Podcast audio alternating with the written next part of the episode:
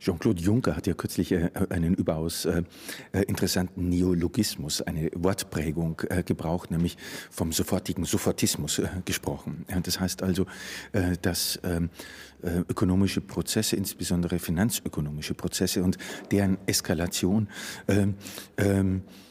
überaus schnell mit hoher Geschwindigkeit geschehen und schnelle Entscheidungsreaktionen äh, verlangen.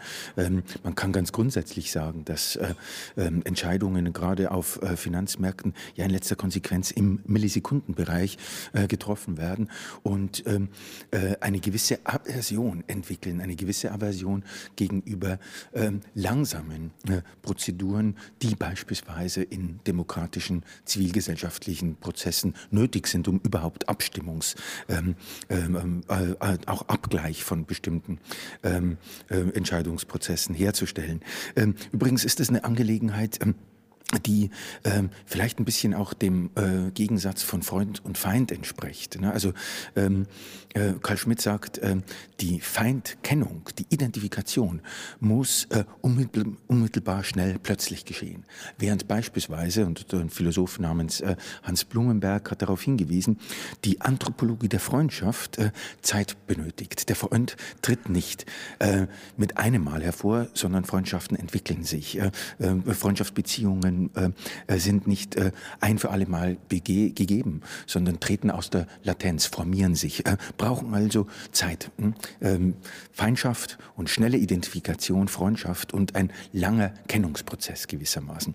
Dieser Gegensatz lässt sich, glaube ich, auch auf die Zeitökonomien einerseits von demokratischen Prozessen, demokratisch-politischen Prozessen und andererseits finanzökonomischen Prozessen anwenden. Beschleunigung, Plötzlichkeit, Zeit. Zeitnot gewissermaßen im finanzökonomischen Regime und Langsamkeit, Langwierigkeit auch äh, in demokratischen Abstimmungsprozessen. So, das ist eine, eine Entmündigung des Politischen, ne?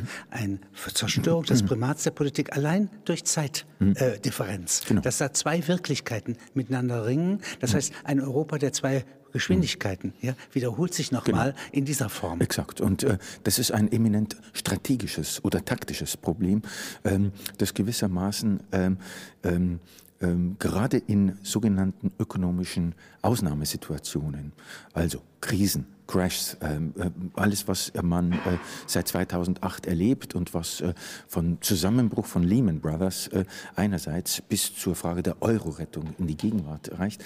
Ähm, ähm, also diese Ausnahmesituationen verlangen dann eben auch außerordentliche Maßnahmen. Man könnte also in von einer äh, Notstands- oder Maßnahmenpolitik sprechen in diesem Zusammenhang.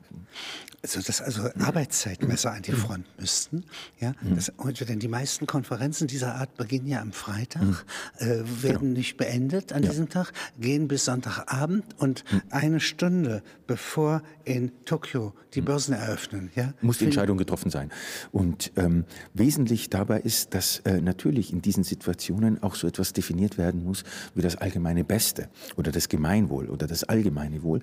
Und äh, eine Situation des Staatsstreichs in diesem Sinne, wie ich ihn verstehen würde, nun sich dadurch auszeichnet, dass man in dieser Situation äh, Partikularinteressen opfern muss. Es müssen also äh, griechische Beamte, äh, Staatsbeamte geopfert werden, beispielsweise. Oder es müssen ähm, äh, spanische Arbeitslose äh, geopfert werden, um eine wie auch immer definierte Figur des Gemeinwohls zu retten. Auch das ist ein ganz wichtiger Punkt dessen, was man hier Staatsstreich äh, nennen könnte. Souveränität ist wahrscheinlich eine der interessantesten politischen Erfindungen, ähm, ich glaube insbesondere des Abendlands, ähm, äh, wenn man so will, eine, eine der interessantesten politisch-rechtlichen äh, Erfindungen des Abendlands, äh, leitet sich eigentlich von dem lateinischen Wort äh, her, äh, superior, was eigentlich ein Komparativ ist, äh, oder superanus, äh, das heißt, es sind Wörter, die den Komparativ zu hoch meinen. Also etwas, was nicht einfach hoch ist, sondern noch höher. Daraus leitet sich der Souveränitätsbegriff ab und bezeichnet nun tatsächlich, wenn man so will, die Stelle in einem politischen Wesen, in einem auch rechtlich bestimmten politischen Wesen, in dem sich das Arkanum, das Geheimnis seiner Macht, zusammenzieht oder verkörpert. Souveränität ist der Ort, der über das Rechtswesen entscheidet, ohne ihm tatsächlich selbst anzugehören, der also gewissermaßen außerhalb, über, oberhalb dieses Gesetzes oder oberhalb äh, dieses Regelwerks äh, steht und damit aber seine wesentlichen Bedingungen diktieren kann. Äh, Carl Schmitt hat gesagt, äh, souverän ist, wer über den Ausnahmezustand entscheidet, und das heißt letztlich derjenige, der über Krieg und Frieden entscheidet. Also die der äh, Entscheidungsmacht, äh, die in letzter Konsequenz die Geschicke eines Staates, eines Gemeinwesens bestimmen kann. Und äh, das wesentliche Geschick ist das, das sich zwischen Krieg und Frieden entscheidet. Das heißt, äh, der eine Seite ist jetzt ähm, die Souveränität des Staates mhm. begrenzt, ist die Familie. Mhm. Ja? An meine Kinder mhm. darf der Staat nicht beliebig genau. heran. Ja? Genau. Es gibt das Elternrecht, mhm. es gibt das Recht der Antigone. Und ja? derjenige, den, der das, äh, dieses Recht äh, bricht, ist der Despot. Das ist der Despot, der das Turan. Ist Kreon. Genau. Ja. Ja, genau. Das ist Kreon. Das ist die eine Seite. Äh, ja. Aber auch der Außenfeind, ja, mhm. oder der Gegner oder ein starker anderer, mhm. ja, darf nicht einfach eingreifen. Mhm. Und dies ist eigentlich eine Errungenschaft. Mhm. Ja, nicht? Und gerade kleine Länder, mhm. ja, nicht mit Souveränität, wie ja. Luxemburg beispielsweise, ja, haben mhm. eigentlich einen Charme. Ja. Und man darf nicht vergessen, dass gerade die Situation nach dem Dreißigjährigen Krieg, die Situation nach den Religionskriegen in Frankreich, in Deutschland, in England natürlich, dass die Souveränität und die Souveränitätskonzepte, die daher abgeleitet wurden, ein Schreckbild, ein Gegenbild besitzen. Und das ist natürlich der Bürgerkrieg. Also der Souverän definiert sich auch dadurch, den Bürgerkrieg zu beenden. Er ist diejenige Macht, die den Bürgerkrieg aus den Territorien äh, des eigenen äh, Landes fernhält. Das ist, glaube ich, eine äh, wesentliche Aufgabe des Souveräns, spätestens eben nach äh, sechzehnhundertachtundvierzig. Man darf nicht vergessen, äh, sechzehnhundertachtundvierzig waren große Landstriche Europas im Elend, äh, entvölkert et cetera. Und vor diesem Hintergrund war die Frage des ökonomischen Regierens fast ein Gebot der Stunde. Sodass hier eine Fülle von Gärten entstehen können, genau. von Agrikulturen genau. und Manufakturen, ja. wenn es eine Universität genau. ist, in ja. Göt wie Göttingen genau. und so weiter. Und dies ist jetzt sozusagen die klassische Landschaft mhm. von souveränen Staaten. Genau. Jetzt ähm, mit Problemen genug. Genau. Äh, und zwei Weltkriegen im zwanzigsten Jahrhundert und so weiter ja. und so fort. Aber jetzt gibt es etwas, das der Untergrund eines Landes mhm. ja, davon schwimmt. Mhm. Das Geld bekommt Beine und geht außer Landes. Mhm. Ja, in Griechenland zum Beispiel sind ja sozusagen die, das, was die Schulden ausgelöst hat, den Schuldenberg, ja, nicht in Griechenland angekommen, sondern auf Schweizer Banken, in Häusern in England, auf Schiffen, ja. die international auf den Meeren fahren. Und die, die, die Menschen ebenfalls sind auch nicht im Land so zu halten. Das hat ja die D D R versucht. Mhm. Ja? Das heißt also, sie haben hier jetzt sozusagen Bewegungen wie etwa bei einer Sandbank, die sich an der Küste verschiebt. Mhm. Eben noch konnte man drauf laufen, mhm. jetzt schon nicht mehr, mhm. nach dem Sturm nicht mehr. Und, äh, oder äh, der Untergrund, ja? mhm. als sei das Grundwasser das eigentliche Land, mhm. ja? geht woanders hin. Mhm. Ja? Mhm. Das, Kann wäre die, das wäre die Globalisierung. Man könnte sagen, ähm, ähm, es sind ähm, vielleicht noch nicht unbedingt Globalisierungsprozesse, aber es sind Prozesse, ähm, etwas umständlich ausgedrückt, der Deterritorialisierung. Das kann man doch so sagen. Das kann man so sagen. Nicht Einmal geht der Pensionsfonds über ein Gelände hin, ja, nicht, und es ist verändert. Ja. Und geht er wieder äh, weg, ist es wieder verändert. Es finden Fern, Ferneffekte statt, um ein Beispiel zu nennen. Spukhafte Fernwirkung. Äh, im, im, im sechzehnten Jahrhundert äh, ähm, Im sechzehnten Jahrhundert steigen auf den äh, niederländischen Börsen, Warenbörsen, die Wollpreise. Die Preise für Schafswolle. Das führt dazu, dass man in England dazu übergeht, ganze Gebiete einzuzäunen, einzuhegen, die Bauern zu entarmen, die Hütten abzubrennen, die Bauern zu entarmen. Die Bauern gehen in die Stadt? Die gehen nicht in die Stadt, sondern werden an die Küste vertrieben. Werden, die ganze Landstriche werden entvölkert. Es entstehen, entsteht das, was wir heute englischer Garten nennt. Aber mit einer Fernwirkung. Ja, mit einer, eine ökonomische Fernwirkung. Ja. Gleichzeitig aber auch das große Problem der sowohl geografischen wie historischen Abgrenzbarkeit. Das heißt also, beginnt Europa im Ural oder beginnt es äh, ähm, in Byzanz? Äh, beginnt Europa äh, an der Westküste Islands äh, oder beginnt es vielleicht tatsächlich in Zypern? Und ähnlich ist es mit historischen Tiefen. Äh, ist Zypern ist zum Beispiel, gehört zu Asien geografisch. Genau. Äh, ja. und äh, eine für uns äh, schwer äh, verständliche Angelegenheit, warum Zypern äh, bereits zu Asien gehört, äh, während beispielsweise Israel im Eurovisionswettbewerb mit dabei ist. Diese Grenzen Europas, wenn Sie die mir einmal umschreiten und mal beschreiben nach Eigenheiten. Also da ist ja eine sehr zerklüftete Küste. Ja? Das heißt, vieles an Grenze ist Meer. Mhm. Ja? Mit Ankömmlingen bei Gibraltar, Gibraltar ja. aus Afrika. Mhm. Aber wenn Sie jetzt haben, die ehemaligen K U K-Grenzen, mhm. teils in der E U liegend, teils außerhalb, ja. Ja, sind eine Realität. Die sind eine Realität, aber sie sind eine Realität, die immer auch dramatischen Charakter hatte. Ähm, also das Erzählung heißt, äh, eine Erzählung, man könnte sogar davon sprechen, dass äh, dieses eigentümliche K und K-Reich äh, deswegen besonders europäisch ist äh, oder besonders europäisch gewesen war, äh, weil alle möglichen äußeren Grenzen auch innerhalb dieses Landes erkennbar waren. Das heißt also, die österreichische Militärmusik äh, hat türkische Elemente, Janitschan-Musik äh, beispielsweise vom integriert, Gegner äh, vom ja. Gegner genommen. Und ähm, dieses Land wurde über lange Zeit hinweg eigentlich von Militärkapellen zusammengehalten, äh, die an den verschiedensten Garnisonsstraßen, genau, Platzkonzerten ja? hatten, Streicher sogar. Exakt. Also ein kleines Tempelchen ja. ist eigentlich ja. äh, die, an der Kurpromenade äh, genau. der Ort, wo diese Militärkapelle exakt. Spielt. Exakt. Und Mahler sitzt begeistert davor und hat Elemente in seine Symphonien eingepflanzt. Exakt, also äh, Tanz, äh, Tanzlieder, die äh, in, in Mahlers Symphonien beispielsweise wieder auftauchen und aus dieser Musik stammen und die das auch studiert haben. Auch die ganze österreichische Operette ist gewissermaßen in diesem äh, eigentümlich politischen Geflecht, äh, in dieser Vielfältigerei äh, erprobt worden. Äh, gleichzeitig gibt es aber auch andere Formen des Wiedergängertums. Also äh, denken Sie beispielsweise, dass über lange Zeit hinweg diese fluktuierenden Grenzen gegen Osten, Ähm, ähm, der Karpatenbogen beispielsweise, ähm, dass diese Grenzen lange Zeit durch sogenannte Wehrbauern äh, befestigt worden sind. Das heißt also äh, Soldaten, die sesshaft gemacht wurden und die äh, gegenüber den Türken eine gewisse äh, Verteidigungslinie bilden sollten. Und eine Grenze zu verewigen. Und eine Grenze zu verewigen. Und aus diesen Gebieten kommen nun die eigentümlichsten europäischen Sagen her, beispielsweise die Vampire, beispielsweise Dracula. Dracula ist äh, äh, in einer gewissen Weise ein, äh, äh, ein, ein Erbe Europas. Ja, genau. Äh, oder äh, die im achtzehnten Jahrhundert umgehenden äh, Vampirseuchen. Das heißt also, dass man sich in diesen Grenzgebieten ab anstecken konnte und äh, untot wurde und äh, äh, eine regelrechte Seuchenpolitik von Wien aus betreiben musste.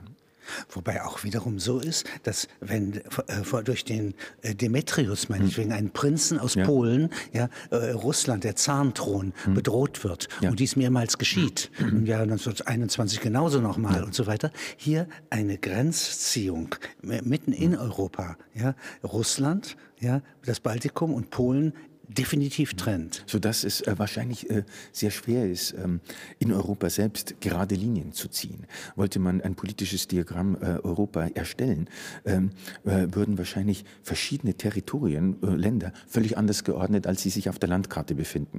Das heißt also, Europa ist eigentlich, und das ist ja kein, äh, uninteressanter, ähm, keine uninteressante Konstellation, auf einer Karte nicht wirklich abbildbar. Ne? Äh, man könnte bestenfalls sagen, Europa ist ein Archipel. Und, äh, und äh, der Verkehr innerhalb Europas ist ein Verkehr innerhalb eines Archipels. Äh, man äh, fährt mit äh, den unterschiedlichsten Verkehrsmitteln, äh, verlässt man immer wieder das Land, um äh, dieses äh, Europa zusammenzuhalten äh, oder um zu umschiffen oder wie auch immer, äh, in eine, äh, wie auch äh, geprägte äh, äh, Patchwork-Form des Politischen zu bringen. Wenn Sie sagen würden, ich bin ein Europäer, was empfinden Sie dabei? Ja, also der Kennedy hat ja gesagt, ich bin ein Berliner. Ja, es ist ganz gar nicht so einfach, sich sozusagen in dieses Wort einzufinden. Es liegt mir aber persönlich näher, als zu sagen, ich bin ein Deutscher. Ja, ja. Das weiß ich ja, dass ich das bin. Ja, aber das würde mich jetzt hier nicht zu einer Äußerung veranlassen, mhm. ja, zu einem Bekenntnis, ja, ja. zu einem Patriotismus veranlassen. Ja. Ja. Es würde mich schon, äh, wenn ich außerdem Europäer bin, mhm. ja, zieren. Mhm. Und ich finde es schön, diesen ja. Pass zu haben. Ja. Ähm, würden Sie das sagen? Ähm, ich, würde wahrscheinlich, ähm, ich würde wahrscheinlich sagen, ich bin ein Europäer, zeichnet sich dadurch aus, äh, dass es bestimmte äh, Attribute, äh, attributive Verdichtungen minimiert. Das heißt, äh, ein Europäer hat nicht ähm, ähm, ein Mehr an Merkmalen, äh, ein Mehr an klaren Auszeichnungen, sondern eventuell ein weniger. Äh, einer, der Ich bin Europäer sagt, hat nicht ein Mehr an Ich, äh, autochton, irgendwo verwurzelt, äh, mit äh, besonderer, wie soll man sagen, äh, Stärke sondern ausgestattet. Eine zusätzliche virtuelle Eigenschaft, genau. Ja, aus der sich etwas Schönes genau. entwickeln ließe. Die aber, ich glaube, auch was mit einer konstitutiven Schwäche zu tun hat. Ne? Das heißt also, die eben, ähm, ein Satz wie ich bin Deutscher hat Bekenntnisform, ein Satz wie ich bin Europäer äh, nimmt das Bekenntnishafte zurück. Also, und die das ganzen heißt, Wunden der Nationen, ja, ja. Nicht? Und auch das, die Schuld, genau. die dort vereinigt ist. Ein ja. großes Konto. Und ja? ist eben nicht gleichzeitig damit Ausdruck, äh, wenn Sie so wollen, einer fehlenden politischen Orthodoxie. Das heißt also, der Satz, ich bin ein Deutscher, ist ein dogmatischer Satz und ist politisch orthodox. Äh, ein ich Satz, bin ich bin Brite, ich bin Franzose, ja. Genau. Äh, äh, während der Satz, ich bin Europäer, Orthodoxie schwächt und dogmatische äh, Residuen gewissermaßen aushöhlt. Ein neues freies Gelände, wie hundert ja. Jahre bei einer Jahrhundertwende, die vor einem liegen. Genau. Ja? Genau. Also, äh, eine Illusion, aber exakt. Eine sehr positive. Genau. Äh, jemand, der äh, sagt, ich bin Europäer, ist äh, einer, der vielleicht eher ein Versprechen gibt, als jemand, der etwas konstatiert. Ähm, äh, dieses ähm, Sein, das Verb Sein, heißt nicht, äh, ich bin äh, aus diesen und jenen Elementen zusammengesetzt, sondern dieses Sein, ich bin Europäer, dieses Verb oder dieses Ist, äh, bedeutet eigentlich, äh, ich möchte etwas werden. Wir bewegen uns einmal in der Ägäis. Ja? Wie würden Sie da die Grenze mhm. zwischen Europa und Asien ziehen? Ich würde es vielleicht mit einem Beispiel äh, versuchen äh, zu beschreiben. Ähm, denken Sie etwa an die Insel Patmos, äh, kurz äh, vor äh, der Westküste äh, des Vorderen Orients. Der junge Johannes hat dort geschrieben. Exakt. Ja. Und ähm, Johannes, äh, also äh, dieser Johannes, der die Apokalypse geschrieben hat, hat ein überaus eigentümliches Werk zustande gebracht, äh, von dem man nachweisen kann, und das, glaube ich, charakterisiert auch diese äh, Situation auf Patmos und vielleicht auch dieser ägäischen Insel durchaus äh, auf, auf eine ganz ähm, eigentümliche Art. Ähm, diese Apokalypse des Johannes, ein Text, der auf der einen Seite ähm, eine christliche Heilslehre verdichtet, ne? Das jüngste Gericht, äh, die ewige Verdammnis, äh, die äh, sieben Siegel, äh, die Erlösung der, ähm, äh, der Gesegneten und die Verdammung der Sünder. Und auf der anderen Seite ist dieses Buch vollgesogen mit heidnischen äh, Elementen, mit heidnischen äh, Symbolen, äh, mit heidnischen Tierfiguren. Das heißt also, es ist ein Text, in dem ähm, Ähm, im Grunde äh, Volksmythologien, heidnische Volksmythologien, in sich mit einem... der Hellenismus, genau, das Judentum exakt. Und das Christentum mischen. Äh, äh, genau, äh, gemischt haben und einen völligen Synkretismus in diesem kanonischen Text des Christentums hergestellt haben. Ich glaube, äh, diese, äh, dieser Text, äh, der den äh, israelischen Gott mit dem christlichen und beide wiederum zusammen mit äh, äh, heidnischen Elementen verbindet, kennzeichnet die, die Situation. Mit der Gegenwart verbindet. Exakt. Und mit allen Vergangenheiten, mit ja. den Äonen. Genau. Ja? Das wäre sehr europäisch. Genau. Ja? Es äh, ist Europa und damit äh, zeichnet sich Europa eben tatsächlich auch in einer gewissen Weise als Grenzland aus. Also ja. Europa ähm, ist äh, tatsächlich ein Land, das ähm, wenn es Grenzen kennt und über Grenzen nachdenkt, im freundlichen wie im bösartigen Sinne, Grenzen immer als etwas Unbestimmtes und nicht selbstverständlich Definiertes begreift. Wenn Sie jetzt mal die Schweiz mehr analysieren, die gehört ja nicht zur E U und hat den Euro nicht. Ja. Ja, nicht? Ist aber doch, würden wir doch beide europäisch nennen. Mhm. Ja? Die hat eine Kantonalverfassung. Mhm. Ja? Und das heißt, die Wähler, die Subjekte, die Rechtssubjekte, ja, wie in der Französischen Revolution vorgesehen, aber auch wie im Mittelalter selbstverständlich, ja, bilden den Abstimmungskörper, ja, und können in Kantonen noch immer zum Beispiel die Einführung des Euro in der Schweiz verhindern. Ja. Also ich glaube, dass äh, die Schweiz für uns ähm, äh, aus dieser Perspektive zunächst mal das europäischste ein, Land ist, ein, das ich kenne. Ein, ein, ein, äh, eines der europäischen Länder ist und damit auch Gegenstand, ähm, also im Grunde ein, ein, ein großartiger Imaginationsraum. Ähm, und dieser Imaginationsraum wurde auch in der Geschichte gewissermaßen Europas äh, und in der Geschichte des politischen Europas ausgebeutet.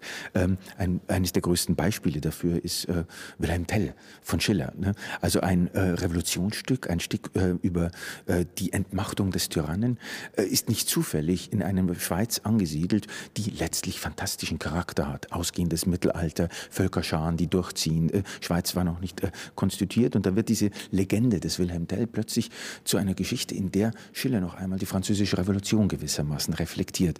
Und, aber als ähm, konservativen Helden als, schildert er ihn. Natürlich, ja? aber äh, ich... Es ist nichtsdestoweniger ein, äh, ein aberwitziges, man könnte fast sagen melodramatisches politisches äh, Theater, das beispielsweise König Ludwig äh, der Zweite dazu veranlasst hat, die Rütlischwur-Szene äh, auf dem entsprechenden Berg äh, äh, immer wieder neu spielen zu lassen, bis die Schauspieler erschöpft waren. Das heißt also, äh, eines der... Er konnte der, sich als König nicht genug. Er konnte sich als König nicht genug äh, in äh, der Erfindung eines Schwurs zur Entmachtung des Tyrannen äh, äh, äh, äh, äh, vergnügen. Und das ist jetzt sozusagen der europäische Kern. Dort sind die Bauernkriege quasi vermieden worden, mhm. ja, durch Einigungen zwischen den Städten ja. äh, und so weiter, mit der Kantonalverfassung, mhm. die das Gegenteil jeder balkanischen genau. äh, äh, Nationalbildung mhm. sind. Ja. Ja. Und das ist jetzt, nehmen wir mal an, das wäre ein Attraktor ja. Ja, Europas. Das wäre mal ein Konzentrat, ja. ein Ausstellungsstück mhm. Europas, wo eine französische Armee von den preußischen geschlagen mhm. äh, äh, den Grenzübertritt machen mhm. kann und in Sicherheit gerät. Ja? Und wo das Rote Kreuz ja. auch sitzt. Ja? Das heißt, und die meisten Friedenskonferenzen, die je äh, Erfolg hatten, ja. stattgefunden haben. Das wäre ein europäisches Schiff mit den Grand Hotels im Engadin mhm. und in Zürich und in Genf. Ja? Sozusagen als Dampfern. Ja. Ja, also man hat, sich, man hat es ja auch, in, wenn man so will, in einer Art politischer Reisetätigkeit immer wieder gemerkt oder kann das auch nachzeichnen, inwieweit sich verschiedenste Leute ähm, ein Stück Europa dort abgeholt haben. Also äh, Rousseau ist zurück nach, äh, ähm, in die Schweiz gegangen, hatte dort äh, äh, auf einer Insel äh, die glücklichsten Tage seiner äh, Zeit erlebt. Und natürlich sind wesentliche Inspirationen des Gesellschaftsvertrags äh, mit der Schweiz äh, und äh, der schweizerischen Verfassung äh, verbunden gewesen. Kleist äh, hatte kurzfristig äh, die Idee gehabt, als Bauer in die, äh, in die Schweiz zu gehen. Er wollte Schweizer und, werden. Und, und wollte Schweizer werden. Und, äh, also ein Plan, der nicht sehr lange währte, aber äh, als ob ob es ein anderes und besseres Europa, äh, auch politisches Europa geben würde. Oder denken Sie an den Ersten Weltkrieg, äh, alles, was sich in der Schweiz versammelt hat. Lenin war in der Schweiz. Äh, ähm, äh, es wurden, äh, ich werde äh, aus dem Land vertrieben. Ja, ich bin eigentlich äh, ein guter Deutscher, aber genau. ich bin Jude ja, und kann jetzt, weil es das Bankgeheimnis gibt, ja, etwas dort ja, ja. parken und selber dort in Sicherheit geraten. Genau. Genau.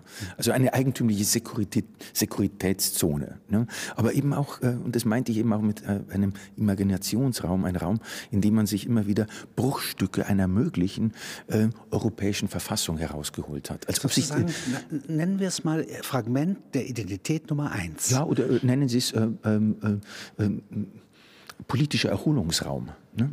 Ja, oder auch Garten Europas. Es sind immer wieder auch die Gärten, die oder dort Tunnel. Aufgesucht werden. Ja, oder oder Reduit. Genau. Ja.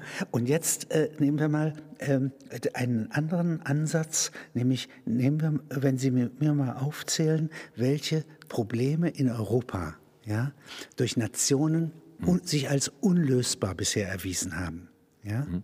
Und wenn man sie vereinigt, eine Herausforderung, eine Aufgabe für Europa bedeuten würden.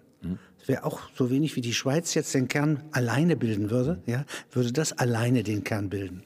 Aber es wäre ein wichtiges Akzidenz und ein Grund für Europa, wenn unlösbare Probleme wie die des Baskenlandes ja, oder wie Nordirland ja, in Europa aufgehoben sein könnten. Ich würde die, die Frage gern äh, ein klein wenig ver, ver, ver, verdrehen oder verzerren ja. und würde sagen...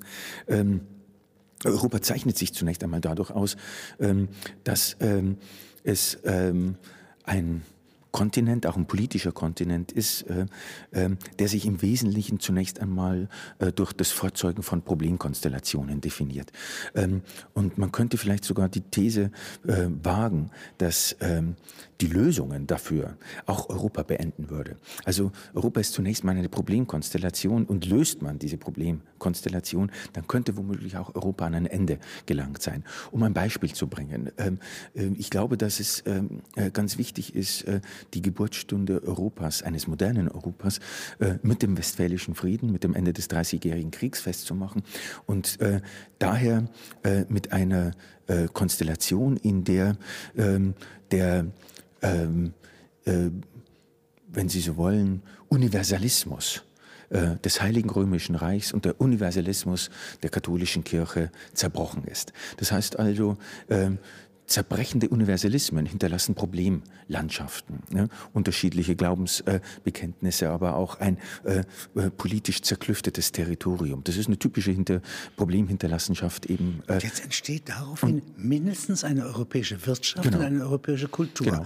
nicht unbedingt, exakt, ein europäischer Staat. Genau. Und äh, das heißt also, ähm, das ähm, zweites Problem, das damit auftaucht, äh, ein Problem, das, glaube ich, äh, das siebzehnte und achtzehnte Jahrhundert beschäftigt hat und bis heute eine große Rolle spielt. Ähm, ähm, ein Problem, das mit dem Begriffen der Zeit Gleichgewicht der Kräfte heißt.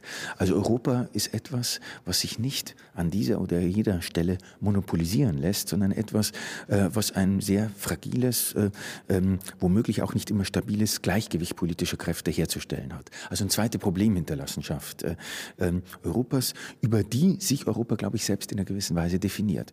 Äh, es kommt spätestens äh, seit äh, dem neunzehnten Jahrhundert ein drittes Problem für Europa hinzu. Ähm, ein Problem, das jetzt insbesondere auch in der Finanzkrise oder in der Eurokrise erkennbar ist. Ähm, ein Problem, das man schlicht auf den Nenner bringen kann. Europa kann nur existieren unter der Bedingung, dass Deutschland keine Vorherrschaft besitzt. Ne? Also Europa definiert, genau, Europa definiert sich ähm, über die äh, verhinderte und immer wieder neu zu verhindernde Vorherrschaft Deutschlands, des Kaiserreichs, des Heiligen Römischen Reichs oder der Bundesrepublik et cetera. Das sind schon drei große Probleme, die in Europa sozusagen von Jahrzehnt zu Jahrzehnt immer neu zu lösen oder immer neu zu bedenken sind. Ist es richtig, dass man jetzt sagen müsste, also hätten wir doch die D D R nicht angeschlossen an die Bundesrepublik, mhm, ja, hätten wir eine Größe, ja, die zu der aller anderen Länder gut passt. Genau. Die, die waren etwas europäischer, genau. Also die, es war eine europäische Größe, oder ja, man könnte sagen eine europäische Darreichungsform. Ja. Sodass man hier besser hätte eine der Verwaltung in Brüssel direkt unterstellte, hm, kapitalistische Republik, hm, eine zweite Schweiz, hm, ja, namens D D R. Ja. Wäre die glücklichere Lösung. Und ja, das Saargebiet noch auch. So dass man äh, auch guten Gewissens äh, behaupten kann, also äh, eine bestimmte Kleinformatigkeit, eben wie die Luxemburgs, äh, ist im eminenten Sinne europäisch. So dass Malta als Ratsvorsitzender äh, äh, gar nichts, keine Absurdität ist. Nein, nein, im Gegenteil. Ein, Im Gegenteil. Äh, ein, äh, ein sehr klare, man könnte fast sagen, ein, äh, ein, damit eine sehr klare allegorische Position äh, Europas besetzt. Ja. Wie könnten Sie einen europäischen Patriotismus begründen? In Ihrer Person, in dem, was Sie beobachten können? Äh, Ich würde gern den äh, Begriff des Patriotismus äh, zurückweisen, weil dieser Begriff äh, des Patriotismus äh, mit einer Geschichte verbunden ist, äh, die eben äh, tatsächlich äh, den guten Patrioten einerseits und den guten Europäer andererseits als Gegensätze begreifen müsste. Ähm, aber äh, ich glaube, äh, ich würde... Äh, Wie könnten Sie dann warmherzig von sprechen, ja, und äh, sozusagen Mutter Europa, mhm, genügend feiern? Hm. Äh, auch das nicht. Äh, auch das, glaube ich, wäre mir unmöglich, denn äh, selbst in allen, also selbst wenn man eine schöne politische Seele besitzt, äh, das heißt also eine äh, Seele, die äh, äh, gesamteuropäische Gewerkschaften, gesamteuropäische Sozialpolitik et cetera äh, gerne einklagen oder aufzählen würde, selbst eine äh, Seele, die äh, Europa beispielsweise mit äh, den wunderbaren Idyllen der griechischen Polis in Verbindung bringen wollte, oder eine schöne politische Seele, die äh, Europa als als äh, Wiege von zivilisatorischen äh, Errungenschaften der gesamten Welt begreifen möchte. Äh, also auch, selbst wenn man all das zugesteht, muss man feststellen, dass Europa natürlich äh, Brandherd äh, einer der grausamsten äh, äh, Zeiten, äh, Strecken der Weltgeschichte äh, gewesen ist und dass Europa sich selbst nicht loben kann, ohne sich selbst auch permanent zu verdammen. Insofern würde es mir sehr schwerfallen, äh, einen Europ- europäischen Patriotismus überhaupt äh, äh, sozusagen einen Begriff des europäischen Patriotismus zu fassen, der dieses Gesamteuropa tatsächlich auch noch äh, äh, be- beheimaten äh, könnte. Also eine Zuneigung äh, zur Europa, ja. ja, und zwar nicht einer Idee, sondern ja. der wirklichen Praxis ja. von Europa, wie Jürgen Habermas sie zum ja. Beispiel doch offenkundig empfindet. Ja. Ja? Äh, die müsste, hätte nichts zu tun mit dem vergangenen Europa, mit dem bisherigen Europa, würde aber nichts hm. davon aufgeben hm. oder leugnen, hm. ja? würde von dieser materialen Substanz ja, ausgehen, ja. Ja? aber es wie ein unbeschriebenes Blatt behandeln, könnte man das sagen? Genau, also würde tatsächlich äh, einen Erwartungshorizont entwerfen, würde tatsächlich äh, ein Versprechen äh, beinhalten und würde einen äh, Prozess der Selbstvergewisserung mit sich bringen, in dem Europa immer wieder gewissermaßen die Bestände seiner eigenen Archive sortiert äh, und danach fragt, welche Bestände äh, sind in der Gegenwart, äh, sind für eine äh, äh, äh, eventuell auch künftige Ausstattung äh, dieses eigentümlichen äh, Kontinents nötig, erfreulich, äh, bereichernd et cetera. Ach, man holt die alten Möbel ja, zur Überprüfung nochmal hervor ja, und richtet sich sozusagen in der Enkelgeneration nochmal wunderbar ein. Ja, oder beschriftet sie neu. Es kann gut sein, dass, äh, Baut sie um. ähm, dass äh, gewisse Bestände, äh, die man für heilig gehalten hat oder die man für erfreulich gehalten hat oder an die man sich gerne b- gebunden hat, dass manche dieser Bestände äh, in, ein anderes, äh, äh, in ein anderes Reservat transportiert werden müssen. Wir haben ja etwas sehr Schönes, den Sender Arte, ja, hm. also ein deutsch-französisches Unternehmen, also sozusagen in der Grundstruktur. Struktur, ja. Ja, europäisch. Und äh, wenn Sie jetzt mal so aufzählen würden, würden Sie sagen, wir müssen jetzt gegen, wechselseitig unsere Sprachen alle erlernen? Ja? Wäre das eine Idee? Wir brauchen Erwachsenenbildung, die uns auf die Höhe von Europa bringt und der Gegenwart? Nein, ich glaube, äh, was wir oder was man brauchen würde, äh, sind Übersetzungen. Und äh, sind gute Übersetzer. Äh, ich glaube, äh, dass äh, der Übersetzer fast eine allegorische Figur ist, äh, der dieses Europa äh, repräsentiert. Also es gibt zwei, wie in der Französischen Revolution die Anwälte und Journalisten genau. das waren. Ja? Ja. Äh, brauchen wir eine Massenproduktion von diesen Unterscheidern, Übersetzern, Hin- und Hertragern. Genau, äh, die tatsächlich auch den Politiker oder wenn man so will, das politische Subjekt umgeben und damit eben auch ähm, äh, von vornherein klar machen, äh, dass es keine Einheitssprache gibt, sondern dass, wenn jemand spricht, er bereits vielsprachig wird, weil er einen Übersetzer, womöglich zwei Übersetzer um sich herum hat. Das heißt also, äh, es gibt tatsächlich, äh, und auch das Europäische Parlament, auch der Europäische Rat, äh, ist ja eine Art ähm, äh, Versammlung, ist eine Art Pfingstwunder, was da durch Übersetzer äh, stattfindet. Äh, und natürlich äh, durch ein irrsinniges Übersetzerheer, durch irrsinnige Kosten et cetera. Aber äh, wie gesagt, übersetzen nur die Sprache der, und die Papiere genau. und die Dokumente. Ja. Sie müssten jetzt auch noch die Absichten, die äh, Gründe, die äh, Intimitäten, die Besonderheiten mit mhm. übersetzen. Und wir bräuchten meinetwegen, um es praktisch zu sagen, vierhundertzwanzigtausend ausgebildete Heiratsvermittler und Heiratsvermittlerinnen. Ja? Mhm. Wenn Sie wollen, mit Sitz in Zürich und auch in Stockholm. Und die jetzt hier durch Vermittlung mhm. ja, erstmal äh, durchmischen. Ja.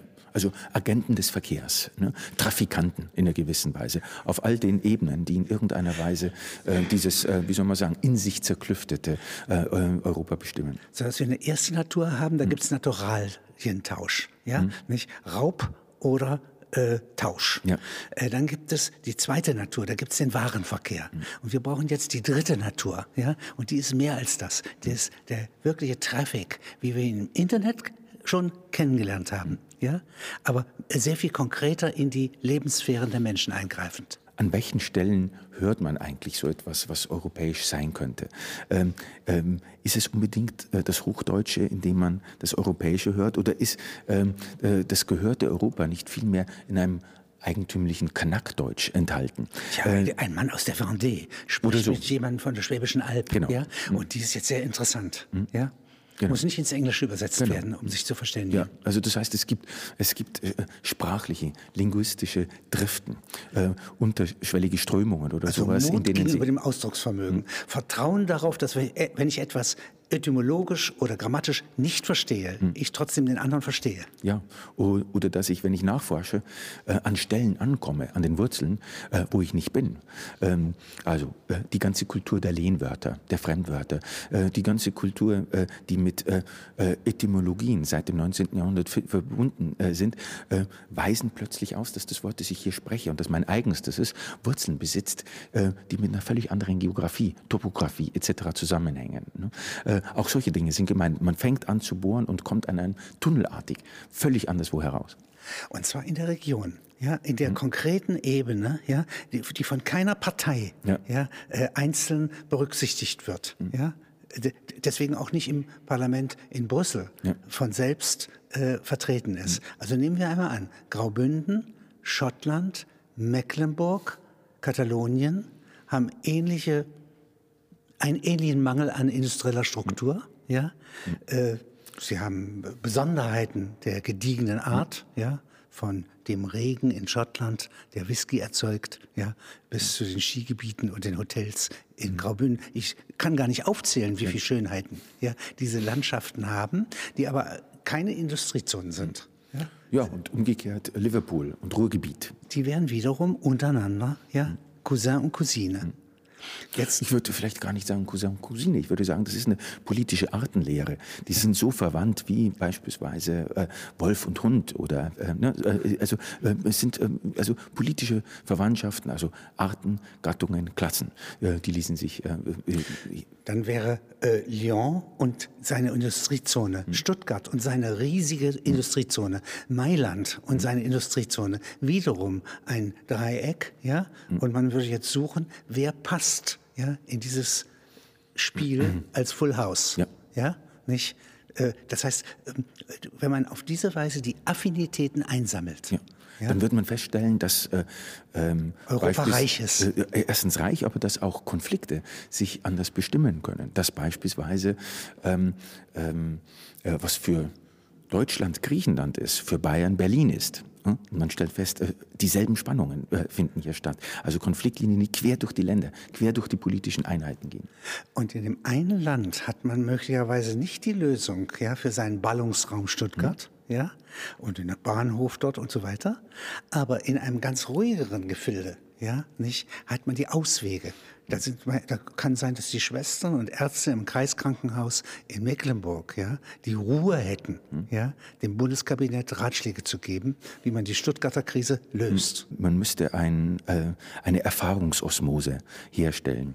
Äh, das heißt, ähm, der große Vorzug äh, dieses eigentümlich zerklüfteten Europas besteht darin, dass es unterschiedliche Erfahrungszonen hat. Und zwar hinsichtlich der Gegenwart, aber auch hinsichtlich der jeweiligen Geschichte.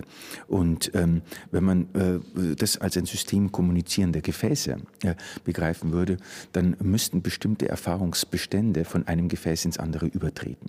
Und dann könnte es eben interessant sein, dass sich etwa in Griechenland so etwas wie ein Krisenwissen äh, ähm, akkumuliert hat, äh, das endlich auch in andere Richtungen abfließen könnte. Ne? Also die Wanderung von Ratgebern, äh, die, äh, das Versenden von bestimmten Erfahrungsressourcen, äh, die man nicht an dem Ort äh, belassen sollte, an dem sie gemacht wurde oder akkumuliert worden.